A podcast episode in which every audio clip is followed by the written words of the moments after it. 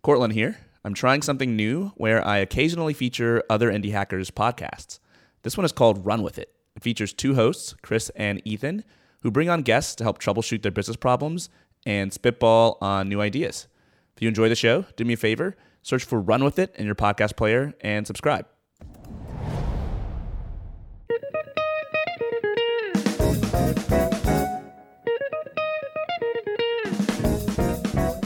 Welcome to Run With It, where we bring you business ideas from proven founders. Each episode, you'll hear a new business idea and the exact steps our guest would take to get started. We're your hosts, Chris Justin and Ethan Janney, and on today's episode, we have Alessandro Pepe and Lindsey Gabbard. Alessandro has done it all: documentaries, theater, opened multiple wine bars in Dublin, then returned back to Rome, and ultimately was the mastermind behind Rimessa Roscioli, a wine bar and restaurant in Rome, and created the Roscioli Wine Club and community.wine. And Lindsey came to Italy 5 years ago when she was studying wine in the U.S. She came to Rimessa Roscioli to do Alessandro's wine tasting, left in awe, fell in love, and ever since did a U-turn to get back. She now is a partner in the business and manages the Roscioli Wine Club along with partners Alessandro and Mattia. But welcome to the show, folks. Wow. I hope I pronounced everything right. I was like in the middle of that. I was like, oh yeah, it's Italian. Roscioli, see? Thank you for that correction. So I think that it's really important for us to start out by acknowledging that this is a first for the episode. We've got some wine that we are going to be sampling here throughout the conversation. This is going to be fun. It's 5:30 over there. It's a little bit more respectable for you guys to be drinking than 10:30 a.m. Pre-noon here, yeah. Yeah. Yeah, I am. I wish that I could be sampling some Roscioli wine, but right now I've got Yellowtail. So don't kill me for that. I can see Alessandro's face is just like one of my favorite jokes during my tastings about Yellowtail. You've got to tell it now. I used to start my tasting. Welcome to everyone. Doesn't really matter if you're not a wine expert. Whatever you like, you know.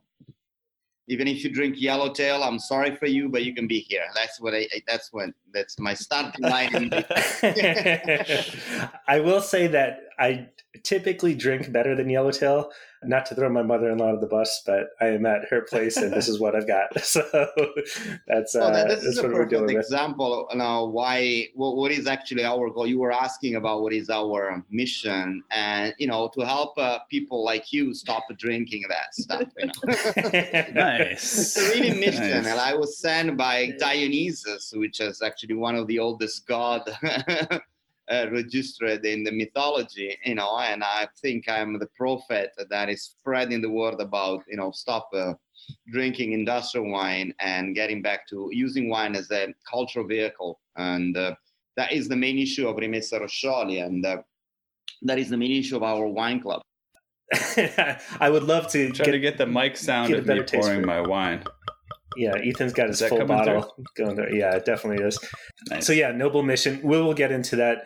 I want to frame this up for the listener. This episode is a little bit different. Normally, we interview business owners and ask them to share a new business idea that they have. Occasionally, this is the second time that I believe that we're doing this, we will dive into an existing business and try and unpack it in terms of growth opportunities and things that we can do to help existing successful business owners get more customers and grow and achieve the goals that they're seeking. So Lindsey and Alessandro, you were so generous to be able to show us inside your business. You're going to be so generous to do that. And we are going to kick around some ideas with you to help the wine club and the community that you've got grow. It would be really helpful to frame this in terms of the impact of the pandemic. You have a very well-known restaurant in Rome, I imagine, that has lost a good bit of business. Just how deeply has the pandemic affected you, and in what ways in terms of revenue and employees and everything like that? I wanted to say one thing really quickly. Being American and living in Italy, the first thing that really, really shocked me was how quick Italians are to come together when a pandemic happens. So, the first thing I feel like you think of in the US is, okay, we've got to cut costs. Here it was, how do we save the employees? It was a completely different shift. And really, we have 27 employees that we have to personally 30 now, actually. We've hired a few, actually, even during the pandemic, which doesn't ever usually happen. But that was the first issue we had, was how do we save the entire team? If they were to leave, you know, or we were to let them go, where would they go? There was nowhere. So it was immediately, the mission was to save everybody. And that's where we got the idea to really start to working on community.wine. You two are obviously very positive, which is, it must be a testament to, or a reflection of your success there. I do want to dive a little bit deeper into the low part that you were facing, and it would be great if you don't mind sharing some. You want to hear something? Did you lose? When did you cry? 60% of your revenue. I have to say that the main issue was a psychological and sociological issue, psychosociological, with them. It is about dealing with all my employees and speaking with them and trying to maintain a decent amount of rationality. We've lost, I think, $600,000, probably $700,000, probably. We didn't gain it, but the good news is I am a rich entrepreneur that has no money. I never have money in my pocket. I mean, my bank account never has more than $500, never. No matter if I gain $20,000 a month or $500. So there was I didn't feel any difference. I don't have a car. I don't have a Ferrari. I don't buy. All my money is to offer people drink and buy books and travel. That's it. And I reinvest all my money. So I'm free. I became kind of rich only in the last 2-3 years. So I was not even used to it. I remember one of the first tasting I did, I don't remember, what was the name? He was on the board of Facebook in 2006, and he was the one that started Zuckerberg to build up Facebook. I think he's a billionaire right now. And he said, I became billionaire like in 5 weeks, he said. And then he said, I don't know what to do. I still when I go to the hotel, I still wash my socks in the sink because I don't want to spend the money. But they want... So, that's funny. Well, if you want the real numbers also, business, I would say, is probably down about 60% for us. 65%. We used to do $200,000 a month, and now now we're going back. Like, we're going around 90,000. That's the restaurant mainly that we're speaking. That's the restaurant. Wine Club is doing quite well, right. But we used to grow. We were 400 members in September last year, and at the end of the year, we were 800 members. And now we gained only 100 members in the last year. So we were, projecting to go to 4,000 members, 5,000 members, and boom, everything was blocked. And now I said, why don't we invest all our energy to understand this strange ocean of shit that is the social media, and we're trying to understand how do we, make virtual our real experience. I'm going to throw in our first little kind of mind shift here, I think. Interesting, because you said your idea is how do you make your kind of live wine experience virtual, right? That's something you're aiming for. Mm-hmm. And I think that that's a really great aspiration because you probably have such a great live experience.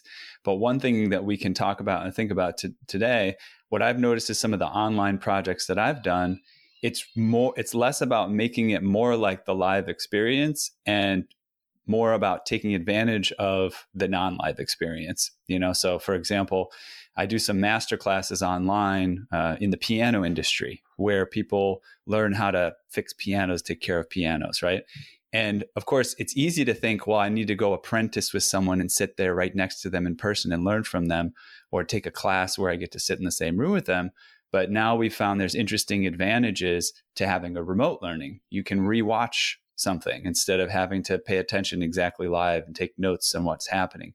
You can get a closer look at things if you're in a group of people and you're trying to learn from one person and you're all in the same room, really only one or two people get an upfront seat. Whereas if you've got a video camera up front and everybody's watching from a distance, you can see things. So those are advantages of doing things remotely in that particular project.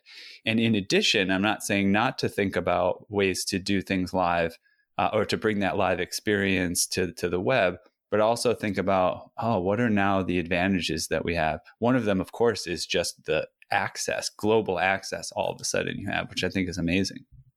Yeah, really the biggest... Sorry to interrupt you. I just want to kind of throw that in there. Really, like we were saying before, the biggest issue is that, of course, our 3D experience was extremely memorable for people. They were traveling. We speak about wine in quite a different way than your typical sommelier does. And so when people leave, their minds are open. I mean, for me, I literally, like I said, did a U-turn and came right back to Italy because of this place, because to me, it spoke to me. It spoke to the deep of my heart and what I cared about with wine, which was kind of going beyond the bottle.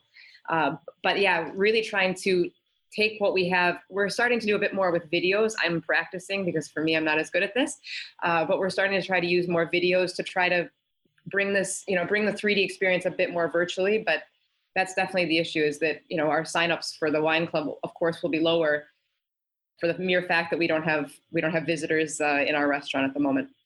I think we'll start peppering in some suggestions for things that you can do. But before we get to that, it would be helpful to describe what you've tried so far in a little bit greater detail. So just to reiterate, you have two main online businesses or online aspects to your business. There's the wine club, which is doing a decent amount of revenue, and you've been able to stave off some of the issues that you face with the restaurant via the wine club.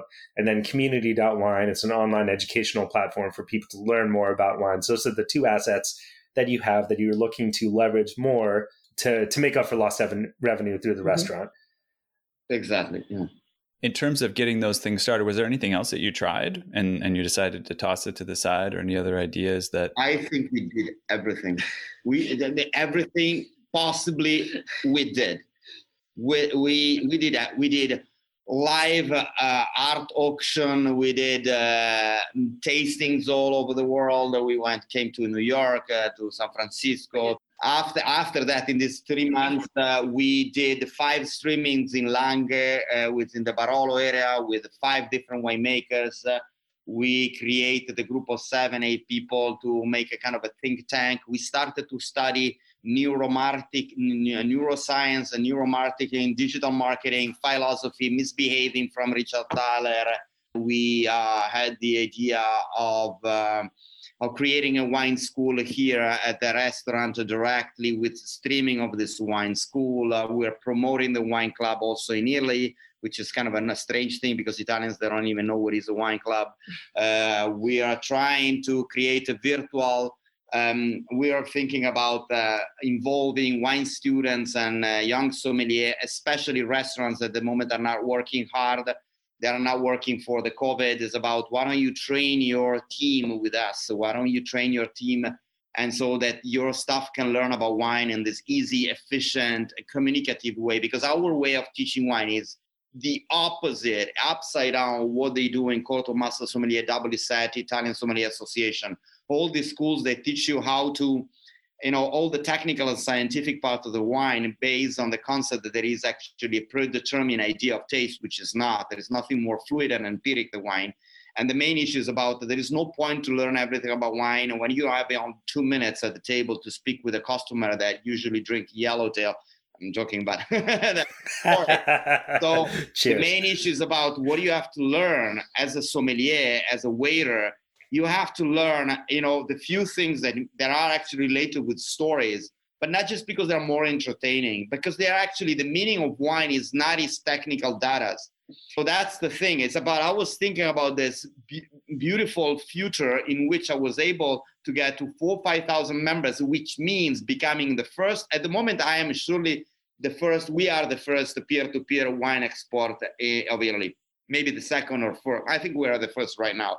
But if we get to 5,000 members, it means that we can coordinate the majority of artisan wine of Italy. And Italy is the first biggest wine producer in the world, with France sometimes and so on. So it means that with not a lot of, with a business that is $4 or $5 million, you technically are directing a business that is $billions, because that's how wine works. We'll share the story of Selosse, how it worked with. Well, for example, champagne. Okay, champagne is 305 million bottles, but who directs the market of champagne? There used to be 1-2 players, Moet Hennessy, Louis Vuitton Moet Hennessy, and a few others. I'm talking about Bollinger, but not really Bollinger because it's actually James Bond, but it's Veuve Clicquot, Dom Perignon, and a few others. At the end of the 80s, a guy called Selosse started to do a specific artisan type of champagne. There used to be a lot of artisan, beautiful champagne, but nobody knew about them. You have to go in a little, you know, fancy Michelin restaurant to find those champagne. You don't know it. You don't know this type of champagne. If you drink Yellowtail, you know. I'm going back to that, but I'm going to use you as an example. Okay, thank you for supporting this. So we have a big ambition. Think about Napa Valley. Napa Valley, 99% of Napa Valley wine production is mainly made in the cellar. What does that mean?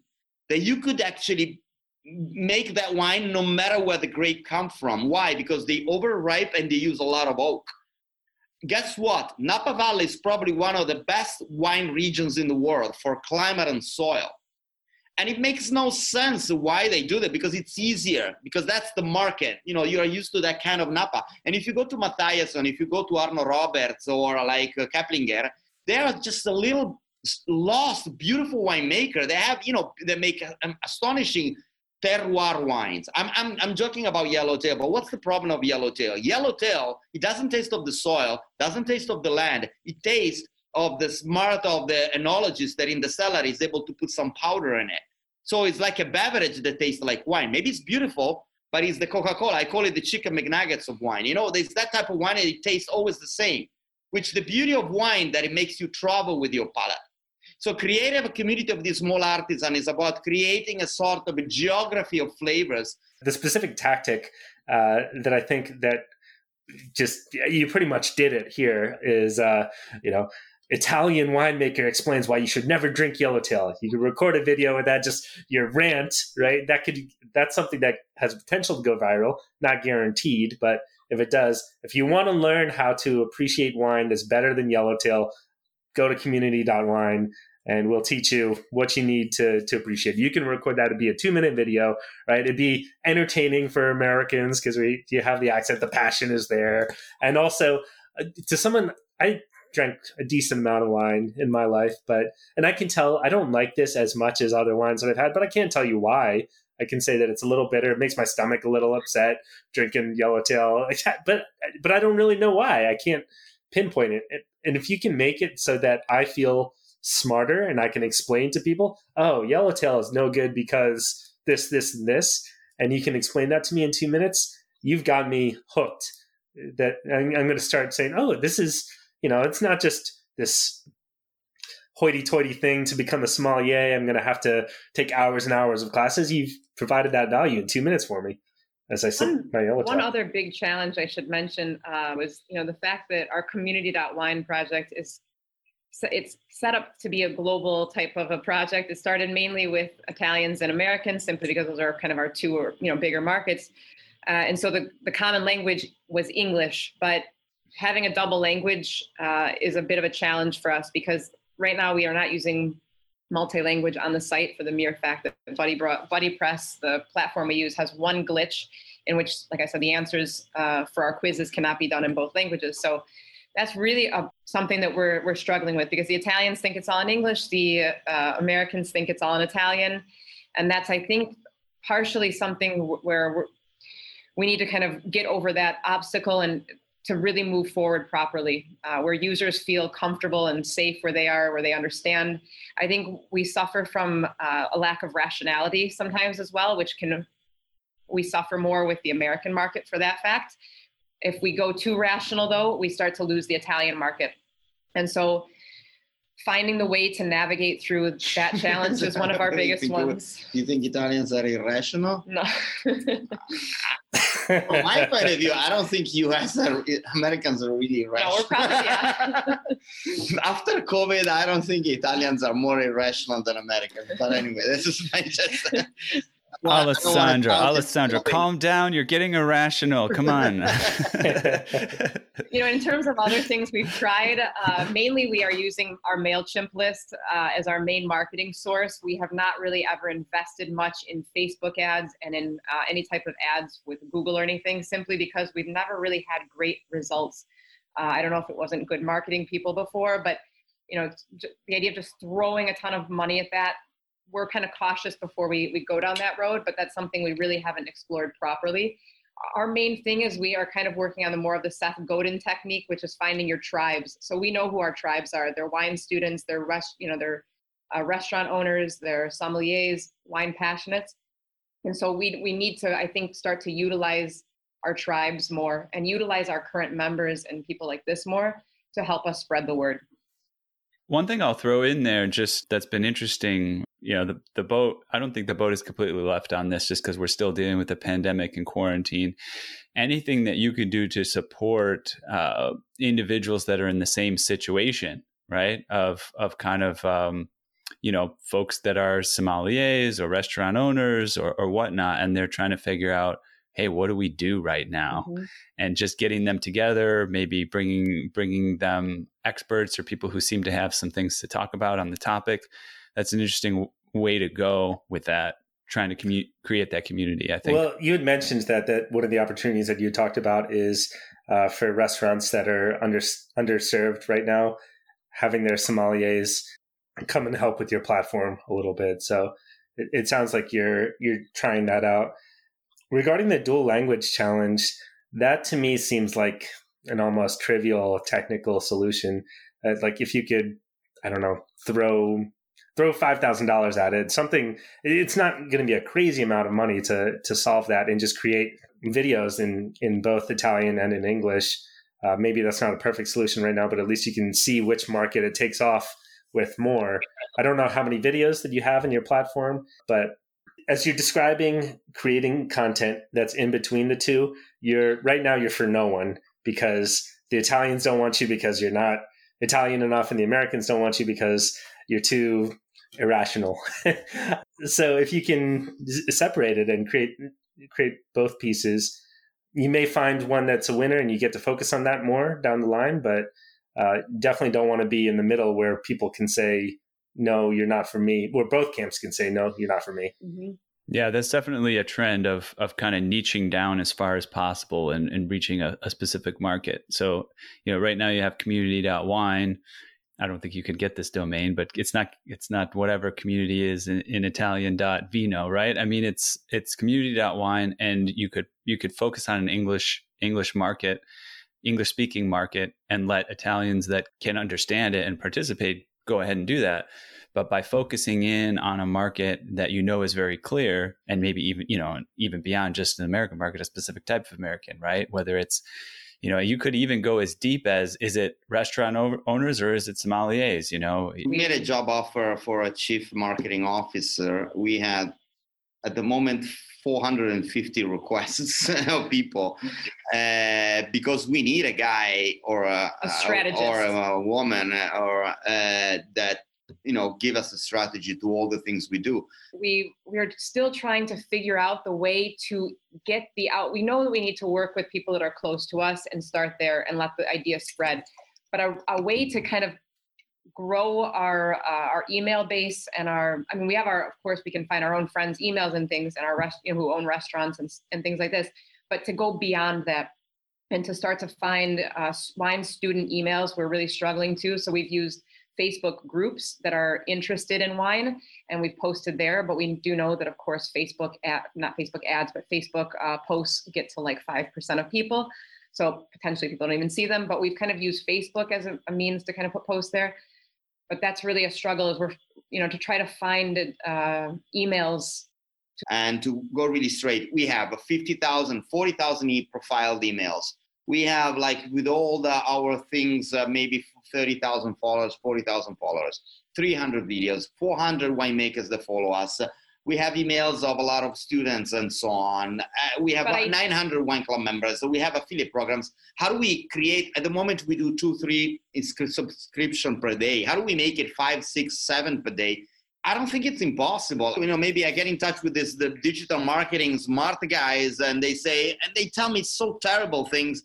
And we do this, you know, we pay this money that brings nowhere. And at the end, they're just using our mailing list. You know, I gave you 70 members of the wine club with my campaign. Yeah, but that was my contact, not yours. You didn't do anything. You just sent an email. That was actually, I'm talking about an experience. So to clarify what our issue was also, we really wanted to reach out and try to find, we used a company that created a funnel for us, and they promised that they were going to have all these great results. We told them to focus on non-Roscioli contacts. So they were focusing on bringing in new lead generation for us. Unfortunately, that didn't work out so well. But one of the worst things about a lot of these digital marketing groups and such is that we have a brand that has authenticity. That is probably the best thing we have going. It is for sure the best thing we have going for us. And we don't want to sell this. And so that's really, really important to us going forward with a marketing strategy, is to not fall into a mass promoted product like Coca-Cola and someone who's selling t-shirts and things like this. So we really were trying to, promote our wine club in the EU to other people that didn't know us, also because the EU is much easier for us to ship in case anything ever happens with import-export with US. We were a little bit more protected. So trying to develop this concept in the EU is really important to us as well. Yeah, I think that makes sense. And this is a good action step for the listener out there who may have some experience with marketing. Create a marketing plan and outline what these guys should do. You just lay it all out there. Do this first month, second month, they've got this year plan. You heard about some of the pitfalls that they faced in the past. You heard about the budget that they have and the authenticity, things that they're aiming to accomplish. So take that and create a plan for these guys. We are also interviewing for this. So it may be a position that we could even hire from. We are willing to even work abroad with somebody. We're not necessarily focused on working with an Italian only. They don't have to be local. But that's something that we're interested in, possibly, is hiring someone for maybe a 3-4 month period of time to really work beside us and strategize on e-commerce and marketing strategies.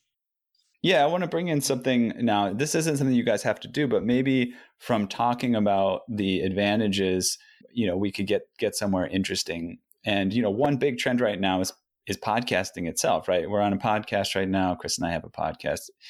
I run a group where we talk about starting and growing podcasts as well.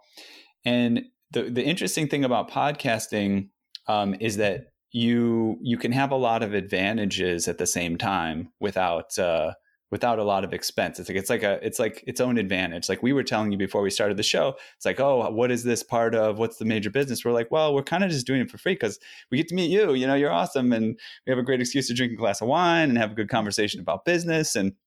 And so one thing that I keep thinking back to in this, that you want to sort of be an influencer even more. You already are a little bit of an influencer within your community, be even more of an influencer and actually get it traction. Like, so people feel like they have a reason to pay attention and a reason to engage with you. And those are two great things that you can get out of podcast, right? You can say, hey, yeah, I know you have a restaurant, you know me, I know you. But instead of just saying, hey, I've got this thing, go just log in and do something non-interactive and try it out. Come, let's have a conversation. We'll record it and we'll put it out there for other people who are working on their business, and you can share whatever insights that are going on for you with wine, with business, the pandemic, all this stuff. And then the audience then can also participate. And that's again, we've been experimenting with this. It hasn't worked as much in this project, but in other projects, I'll actually have a bunch of people in on a Zoom call. We have like 50 to 100 people on a Zoom call, and they're just kind of enjoying nerding out on whatever topic it is, just kind of being there, having a place to hang out, and it gives you an excuse to meet and brainstorm and determine the future of the industry really with other people that you respect, and also have that influence where other people go, that's great. And then beyond that, if the people who are watching and as participants find value in it, it can be a source of revenue. And this becomes what people are talking about. So I don't know if I'm not telling you guys to start a podcast, although, it's really fun to talk with you on a podcast, but maybe there's some lessons to learn from that to bring to the community. I think an even simpler way of starting that, I think that would be a great thing to get through, but you can even start a Instagram or YouTube series where it's Alessandro drinks Yellowtail or Alessandro drinks whatever, this bottle of wine. Not the entire thing. I don't know how fast to drink wine. Probably Alessandro's not going to drink Yellowtail, Chris. You've already established this. But no, Well, you start out, but you do that, and then you can explain, okay, this is, I'm taking the sip, this is what I'm thinking as I'm drinking, this is what I'm noticing, and you have that so that people are seeing that experience. And if you want to get more of this, you want to learn how to appreciate wine the way that Alessandro appreciates it, join us at community.wine. It's completely free. You'll get this palette and be able to understand what you should be looking for when you're drinking wine. So one question that I wanted to ask you is overall, who is the ideal person who's going to come into community.wine? That's a good question. I can tell you who it would be. A person like myself. So I was studying wine without a compass. I was basically just assuming that if I took more classes and gained more technical knowledge and more understanding of wine, that was the answer. It took me coming to Italy to really understand really what wine could be all about. And to me, wine has just been the medium for me to understand things on a deeper level. So for history, for example, for me it was hard for me to place things. But when I started to learn more about wine, and when, with Hitler, what he was doing with wine back in World War II, suddenly other things started making sense for me. But I used wine as the medium and the vehicle. So I think someone who's just curious, who likes wine, who has passion for wine, but maybe doesn't have passion for the alcohol in it, like which was where I was. I didn't care so much about getting drunk or anything like that. I just found that behind wine, there was story, there was a way to travel differently, it brought you to a countryside. And so people who are curious and who love wine, but know that there's something more behind it, but they just don't know what it is. That's kind of the person. What happened with Hitler and so on? All the French. Hitler was a non-drinker. Hitler didn't drink alcohol at all. He was collecting it. That's a good point to promote our wine club. Neither do some other influential political figures. I would, or at least claim. Let's say. So I just wanted to say, gosh, what was it? Oh, well, instead of taking this direction of saying who is the ideal client for community.wine, question. Who is already, like, who's the most enthusiastic of everyone there? Is there one person? Is there five people? Like, who are the people that are already there, and what are the defining characteristics? You have any thoughts on that? A few of the people that show up more frequently, we have a few of our wine club members that became community members. We also have a group of winemakers. There's probably about 5 or 6 winemakers that consistently post on there and respond. But I don't know that I could profile them more specifically. No, we need to say community.wine at the moment is a kind of a strange, dark, dead place. I mean, it's not really working. I mean, there are 1,200 people getting there, but there's not really a lot of interaction. How well do you know those 5 to 6 winemakers that post? By no lot, they're all friends. We have like at least, I would say, 70-80 winemakers that we became friends. Roscioli is a big name. We've been selling a lot of their wines during the years. They came here tons of times. We have a winemaker week coming here usually at the restaurant. Yeah. Not in this time maybe, but actually from next Sunday, yes, every week there will be a winemaker here. So they're all friends. I think you got a great opportunity actually to not focus on the people who need to learn about wine as much as the winemakers. You've already got relationships with them. Yeah. Other nice factor, although there may be some variation in this in the pandemic, but is that they're winemakers, so they're already invested in a large project. So in terms of monetizing a community, if you did want to monetize a community like that, to say, oh, hey, there's a subscription to be part of this group, and it's $50 a month, $100 a month, whatever it is, it doesn't sound like a lot to a winemaker who has a vineyard and they're paying, tens of thousands of dollars a month and whatever mortgages on the property or something like that. So it might be interesting to see like who's there already, who's already has like kind of like again, it may be small, but an excitement enough to say, I wanted to put some posts up here. Why did you want to put some posts up here? What was your goal? Oh, maybe I wanted to, even if it was the goal of putting posts there to get people to try and drink their wines. And maybe you're not attracting those people to the site anymore, but maybe you're kind of creating this sort of community with them and saying, hey, we're going to meet, we're going to have this wine community, we're going to open to the public, other people can join, that we're going to start to work together to become the influencers in this market. And it will be a no-brainer for you to pay to be part of this community or contribute to it or whatever the ask is from them, because of the value you're going to get out of the kind of group, the group effort of it, you know, the group output. So in the interest of creating some tension here, I'm going to disagree completely with Ethan on that recommendation. I'm going to pour myself another glass. I know you're going to need it for this smackdown I'm going to put on you. What Ethan is describing there is a little bit of creating a two-sided marketplace where you have both the winemakers coming in and the aspiring students who are going to learn from each other, and the winemakers can sell to those students. So the winemakers may pay some money to be part of that community. I think that it would make more sense to focus almost exclusively on the aspiring students and try and get them into your wine club directly. And you've already, in our pre-interview call, I was surprised that you didn't highlight this more, but during the videos for community.wine, part of the educational content, you really benefit from having the wines that are part of your club as you're going through the learning material in community.wine. So there's a certain percentage of people who are just going to want to do it, a large percentage of people that just want to do it for free. But some people who are really getting into it are going to want to order the wine and learn more. That was cool. Hands-on with the real material. That was cool. Right? So exactly. What percentage of people who are members of community.wine start out in community.wine and then become a subscriber of the club? I have no clue. Zero. I don't know. Well, you said it was it was the other way around, right? Some of the subscribers became members of the community, right? It's a two-way street. So it's kind of a circle. So some of as soon as someone becomes a wine club member, they get an automated MailChimp, an automation basically that comes out that tells them that we have this community and there's a wine school where they can learn more about the wines that are in the wine club. And on the opposite side of that, Fabio Amore, one of our most recent wine club signups, was a heavily active community member who just signed up for the wine club. So it actually, the goal, one for sure. I need to try to find a way to get into MailChimp to figure out. We had 78.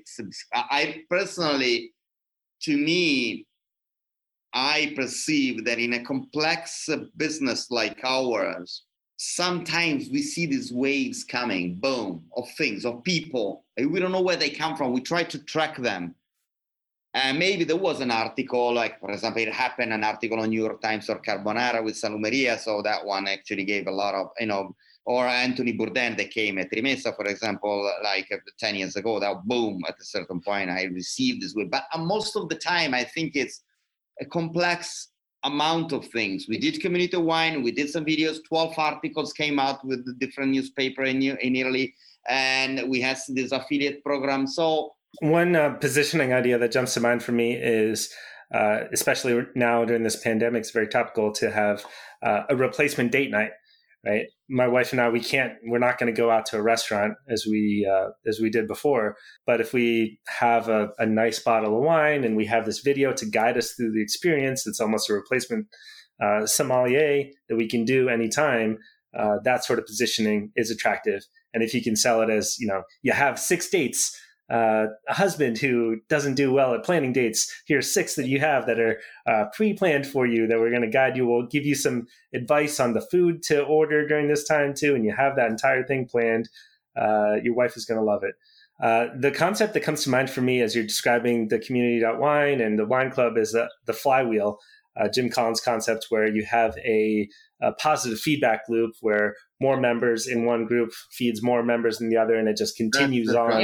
Yeah, there may be opportunities to find out from those individuals, what is it that turned you over the edge, sure, right? And that's individual conversations with those people. They would love the chance to talk to the two of you, right? If they haven't already had that opportunity, the people who are most engaged in community.wine, they would love the chance to have a 15-minute personalized consultation. And understand. I'm going to call people. No, I was thinking about to do a tasting challenge, involve all our wine club members to open a bottle of the wine club all together. I need to see which platform can do it, but to try to do the biggest tasting ever. Like having 300 people all over the world at the same time talking about the wine club and everything. That was the thing. You can do that on Zoom. That you can have up to 300 people right there. People are looking for, so this is an incredible opportunity. People are looking for social connection opportunities. They don't have the ability to go out and do a wine tasting with a bunch of strangers. They like to go with their friends, but they don't have the opportunity to do that. I know early on in the pandemic, we would play games online, but that got boring relatively quickly. If you gave me the chance to do a wine tasting with 6 of my friends all across the country, and we can come in together and we can, sip the wine and you talk us through it, that could be a premium thing that you do. You could have a free version, but you could charge a decent amount for that. So depending on how tech you want to go, first of all, if you wanted to set something up on Zoom, sell tickets, get people to sign up. I've had a little bit to drink, but I'll help you guys with that if you need help, because I've been setting up online meetings. I don't think I'll go back on that. But what I wanted to add though is, depending on how deep you want to get into sort of the technical cutting edge, right? And for the listener, it might be interesting to hear what some of the possibilities are.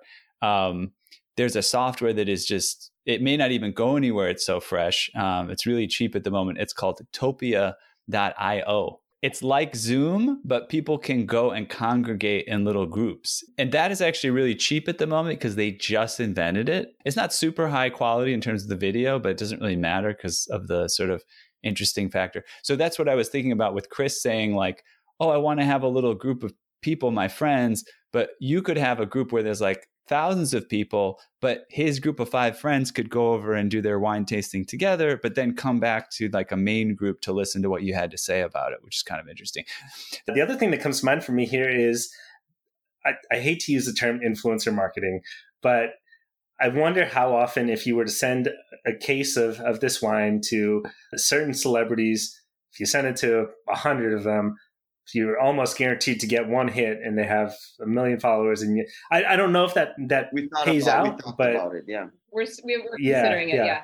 I mean, we don't know how to necessarily reach the celebrities exactly, but you know who jumps, the first person that jumps to mind, he's not maybe the celebrity, but the San Antonio Spurs coach, look him up, Greg Popovich.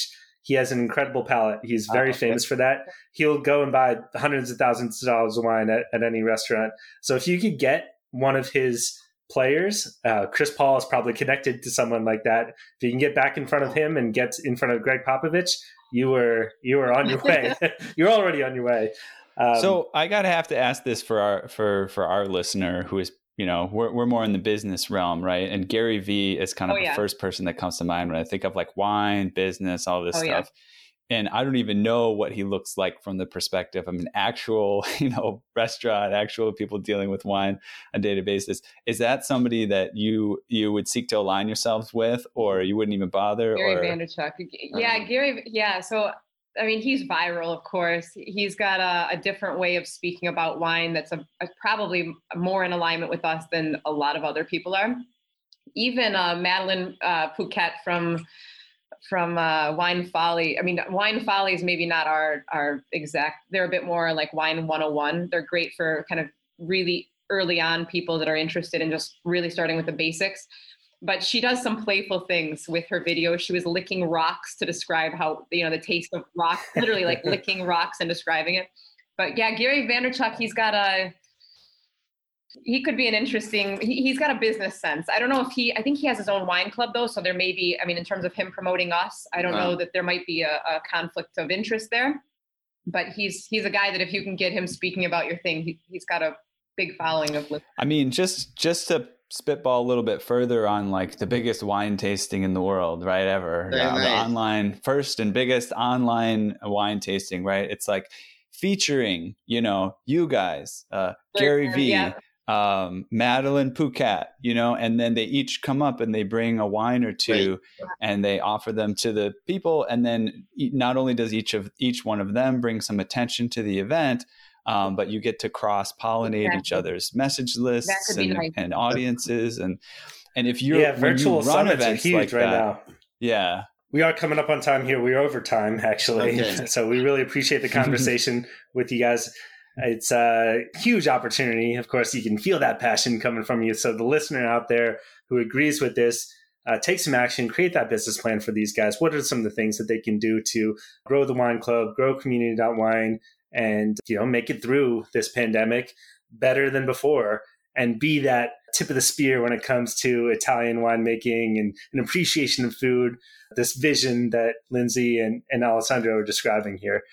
Thank you guys very much for the conversation. It's been a pleasure. Thank you very much. Hi, see you too for the biggest tasting in the world, okay? I'm so excited for it. It'll be a ton of fun. And next time we'll have better wine than Yellowtail. To the listener out there, thanks for joining us. We'll see you back with our regularly scheduled programming next week.